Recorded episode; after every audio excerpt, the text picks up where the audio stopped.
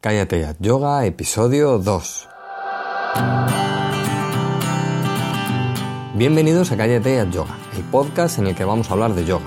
La práctica, la teoría, las escuelas, los maestros, las posturas, los libros y todo lo relacionado con esta maravillosa práctica. Queremos hablar de yoga de manera normal, con los pies en la tierra y con sentido del humor. Hablar de yoga en definitiva como si lo hiciéramos de cualquier otro tema. Yo soy Jorge Caballero, un practicante de yoga más que también imparte clases desde hace tiempo. En el episodio de hoy vamos a hablar de yoga en general, de cómo se practica en las escuelas o en los centros de yoga y como filosofía en general. Vamos a ver qué es y qué comprende o qué partes tiene el yoga.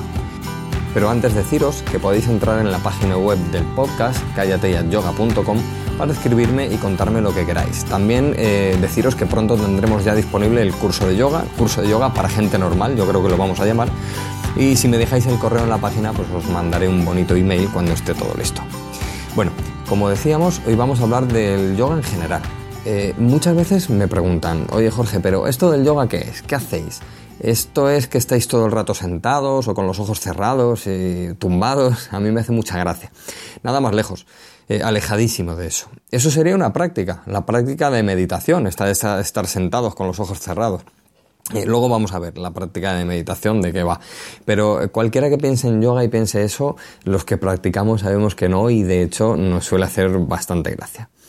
Por decirlo en un par de frases, si alguien no sabe nada, cuando se habla del yoga normalmente nos referimos a la práctica en sí, ya sea esta práctica de posturas, respiración o meditación. O sea, ir a clase a hacer un tipo de práctica, que lo habitual son tres. Eh, las asanas, las posturas, el pranayama, que de momento vamos a dejarlo en que son ejercicios de respiración, y también la meditación, y que aunque cada vez está más extendida, por suerte, suele ser más de las clases de meditación en sí, en escuelas budistas o centros que se dedican a eso. Eh, pero bueno, también en las clases de yoga mm, se hace a veces. Bueno, pues estas tres prácticas son una parte de algo más completo que se conoce como los ocho pasos del yoga, que veremos en un momento. Así que si tú vas a clase, a clase de yoga, lo habitual o lo normal que vas a hacer, dependiendo un poco de la escuela, básicamente son las posturas, la respiración y la meditación. Yo, por ejemplo, en clase, eh, pues eh, empezamos haciendo un som o una invocación a los maestros o algún mantra o similar para introducir y ponernos en situación. Eh, bueno, además de que las vibraciones del OM, del sánscrito en, en general, tienen un impacto muy potente e interesante. incluso el que nunca ha practicado ni no sé de qué va, se suele sorprender. Eh, bueno, pues luego hacemos la práctica, la práctica de posturas que toque esa semana. Pues a veces la práctica va más enfocada a posturas dinámicas, a veces más restaurativas o incluso a posturas que facilitan luego el hacer pranayama. Esto que decíamos antes que en principio son ejercicios de respiración. Incluso a veces después de la práctica dedicamos unos minutos a hacer un poco de concentración o a estar en silencio, que es cuando la mente está más lista, después de una buena sesión de asanas, de posturas. Así que dependiendo de la clase se pueden abarcar eh, o no estos tres eh, elementos de la práctica. Digamos que es la práctica más activa para hacer nosotros, la que hacemos con el cuerpo, que no es la parte física solamente, ya hablaremos de eso, de, eso que algunos llaman yoga físico o, yoga mental, pero bueno, deciros que eso es una manera errónea de entender el yoga. Vamos, es no entender la, hondura de la práctica. Eh, luego está toda la parte de yoga que no se hace en las clases, pero que es tan importante o más como esta, y que es la que nos enseñan estos ocho pasos del yoga. Le dedicaremos después un episodio a cada uno de estos ocho pasos para profundizar en cada uno de ellos, que es muy interesante, pero hoy quiero mencionarlos para situarnos en lo que digo que engloba el yoga en general. El yoga, tal como lo describe el maestro Iyengar en su libro Luz sobre el yoga, y que os recomiendo encarecidamente, viene de la raíz sánscrita yug, que significa juntar, unir, concentrar o conectar. Su práctica trata de equilibrar la parte que vemos de nosotros, que es el cuerpo, con la que no vemos, que no vamos a darle nombre, para así unirlo o conectarlo con eso que hace que crezcan las plantas y salga el sol por las mañanas. Eso que cada uno lo llame como quiera. Esta práctica, que en las escuelas decíamos que se compone de tres elementos que veíamos antes, eh, las asanas, el pranayama y la meditación, es parte de los ocho estadios o miembros del yoga. Son representados a veces como ocho ramas del árbol del yoga.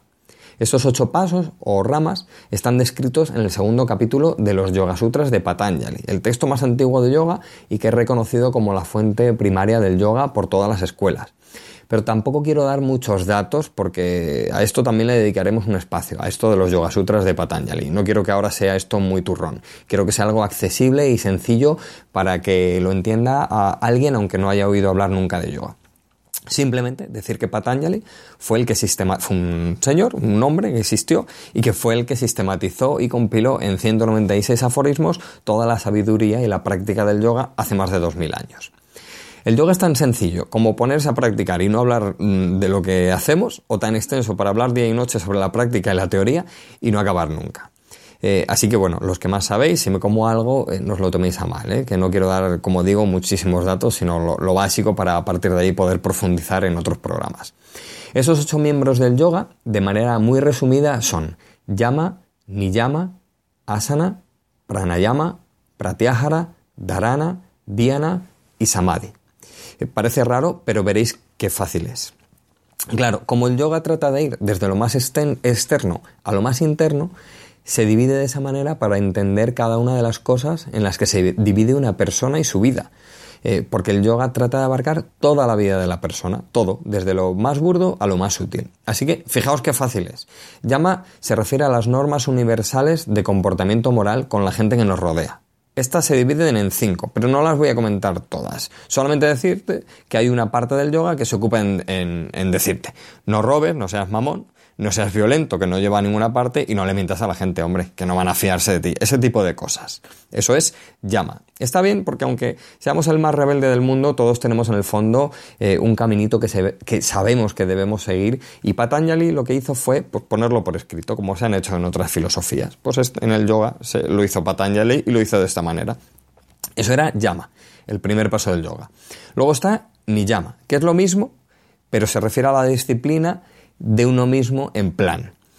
Lávate, no seas cochino, ponte una sonrisa en la cara, por ti y por los, y por los demás, y estudia, que si no vas a ser un lerdo toda la vida y, haz, además haz las cosas con fervor, con intensidad. Ese tipo de cosas que ya digo que veremos en otro episodio. Luego está asana, que son las posturas. Eh, lo bonito de asana es que ahí está todo, eh, están todos los ocho pasos del yoga, está en asana, en asana y en pranayama. Em, pero bueno, asana, para entendernos, son las posturas y son lo que decíamos antes, lo que normalmente se hace en las clases. Luego está pranayama, la respiración. Eh, sería más acertado decir que es el control del prana. El prana es la energía que todos tenemos dentro, que hace que estemos vivos. Eh, el control del prana, como digo, por medio de la inhalación y la exhalación con diferentes técnicas. O sea, la gestión del prana, la energía vital, a través de la respiración. Pratyahara, que es la retirada de los sentidos hacia el interior. Eh, dharana, la concentración, lo dejamos ahí. Dhyana, la meditación, también lo vamos a dejar ahí. Sería concentración mantenida en el tiempo. Y samadhi, que es el resultado de todas estas prácticas. Ese momento de unión entre lo que se ve y lo que no se ve, y la unión de eso con lo que hace que crezcan las plantas que decíamos antes. Como digo, no me quiero enrollar. ¿eh? Estos, eh, las primeras veces se ve un lío y, ya lo veremos poco a poco y en detalle en otros programas. Pero bueno, lo que decíamos, el yoga se, comporte, se compone en estos ocho pasos, dos de ellos se dividen en alguna parte más, y lo que solemos hacer en las escuelas eh, o en los centros donde se da yoga, eh, la parte práctica, pues son tres de esos, eh, de esos pasos, asana, pranayama y, y, la meditación, vamos a, a decirlo en, en español, castellano. Eh, es curioso que en el budismo exista algo muy básico que se llama el noble octuple sendero, que también habla de los medios para alcanzar esa unión entre lo que se ve y lo que no se ve, y llevar una vida en la que podamos hacer eso posible. Si queréis, hablamos otro día en, un programa, me lo decís y, lo preparo porque me encanta. El noble octuple sendero me, alucina. Eh, Gita Iyengar, en su libro Yoga para la Mujer, los pone y divide con mucha sencillez de la siguiente manera. Dice que en el yoga hay una triple búsqueda. Una búsqueda exterior con un componente moral en el que entran en juego yama y niyama y un componente físico en el que entran en juego asana y pranayama. Repito, hay una búsqueda externa en el que entra en juego un componente moral, yama y niyama, las normas de comportamiento que decíamos con los demás y con nosotros mismos, y un componente físico que es asana y pranayama, las posturas y la respiración. Dice también que hay una búsqueda eh, interior que tiene un componente mental en la que interviene de nuevo pranayama, la respiración, decíamos, y pratyahara, la retirada de los sentidos hacia el interior, y una búsqueda espiritual en la que intervienen dharana, dhyana y samadhi, la concentración, la meditación y el samadhi, que sería el resultado de las otras prácticas. Así que lo que decíamos, ocho pasos, dos de ellos se dividen en alguna parte más, y lo que solemos practicar en las escuelas son tres de esos pasos. Insisto porque esto la primera vez que se ve es un rollo y es un lío alucinante y no es para tanto si, se ve de manera sencilla. Hay que darse en cuenta de que al final el yoga va de practicar lo mejor que se pueda, con la mayor humildad y la mayor devoción por la práctica en sí y por los maestros. Esto es muy importante. El yoga es para uno mismo, un camino de crecimiento de uno mismo sin más. Tenemos que ir a clase por nosotros. Vete a clase por ti. Practica con humildad. No estés a lo que hacen los demás. La práctica tiene que ser subjetiva. La vida es subjetiva. Hay centros repletos de gente que no paran de citar a los maestros, a las escrituras, y luego están llenos de soberbia con su propia práctica y practican hacia afuera, hacia el exterior. Olvidaos de esa práctica, olvidaos de la gente, no se trata de eso. Se trata de ir para adentro, para uno mismo, no para que vean lo bien que lo haces tenemos que aislarnos en las clases, aíslate en las posturas. La práctica es tan profunda, tanto, que pierdes el tiempo si practicas hacia afuera, te lo pierdes todo. Tendrás un beneficio físico, claro que sí, eh, pero no saborearás las profundidades de tu propio ser, ni, ni, siquiera de la propia práctica. No te quedes en lo externo, abre los ojos y practica hacia adentro. Dice Mirameta eh, que el yoga es una filosofía práctica que abarca cada aspecto del ser de una persona, que enseña al individuo a evolucionar mediante el desarrollo de la autodisciplina y la conciencia de sí mismo. Y dice también que cualquiera, sin distinción de edad, salud, circunstancias o religión, pueden practicar yoga. Así que, ya sabes, abre los ojos y practica hacia adentro. Y nada más, dejamos aquí este episodio en el que hemos visto un poco por encima de qué se trata el yoga, el que normalmente hacemos en las escuelas y qué son estos ocho pasos del yoga en los que se subdivide toda la práctica y que nos dejó Patanjali. Espero que me sigas acompañando en este pequeño y humilde viaje de yoga y que podamos seguir aprendiendo todos juntos, porque al final ese es el objetivo del yoga y de la vida. Si tienes cualquier consulta o sugerencia, serán bienvenidas y podéis entrar en la página web callateyadyoga.com y contarme todo lo que queráis. O directamente me mandéis un correo a jorge.callateyayoga.com o en Twitter incluso al usuario arroba Pásate por la web y deja un comentario, que mola ver lo que otros yogis opinan sobre estas cosas, ¿vale? Nos escuchamos la semana que viene. Es todo por hoy. Ariom Tatsat.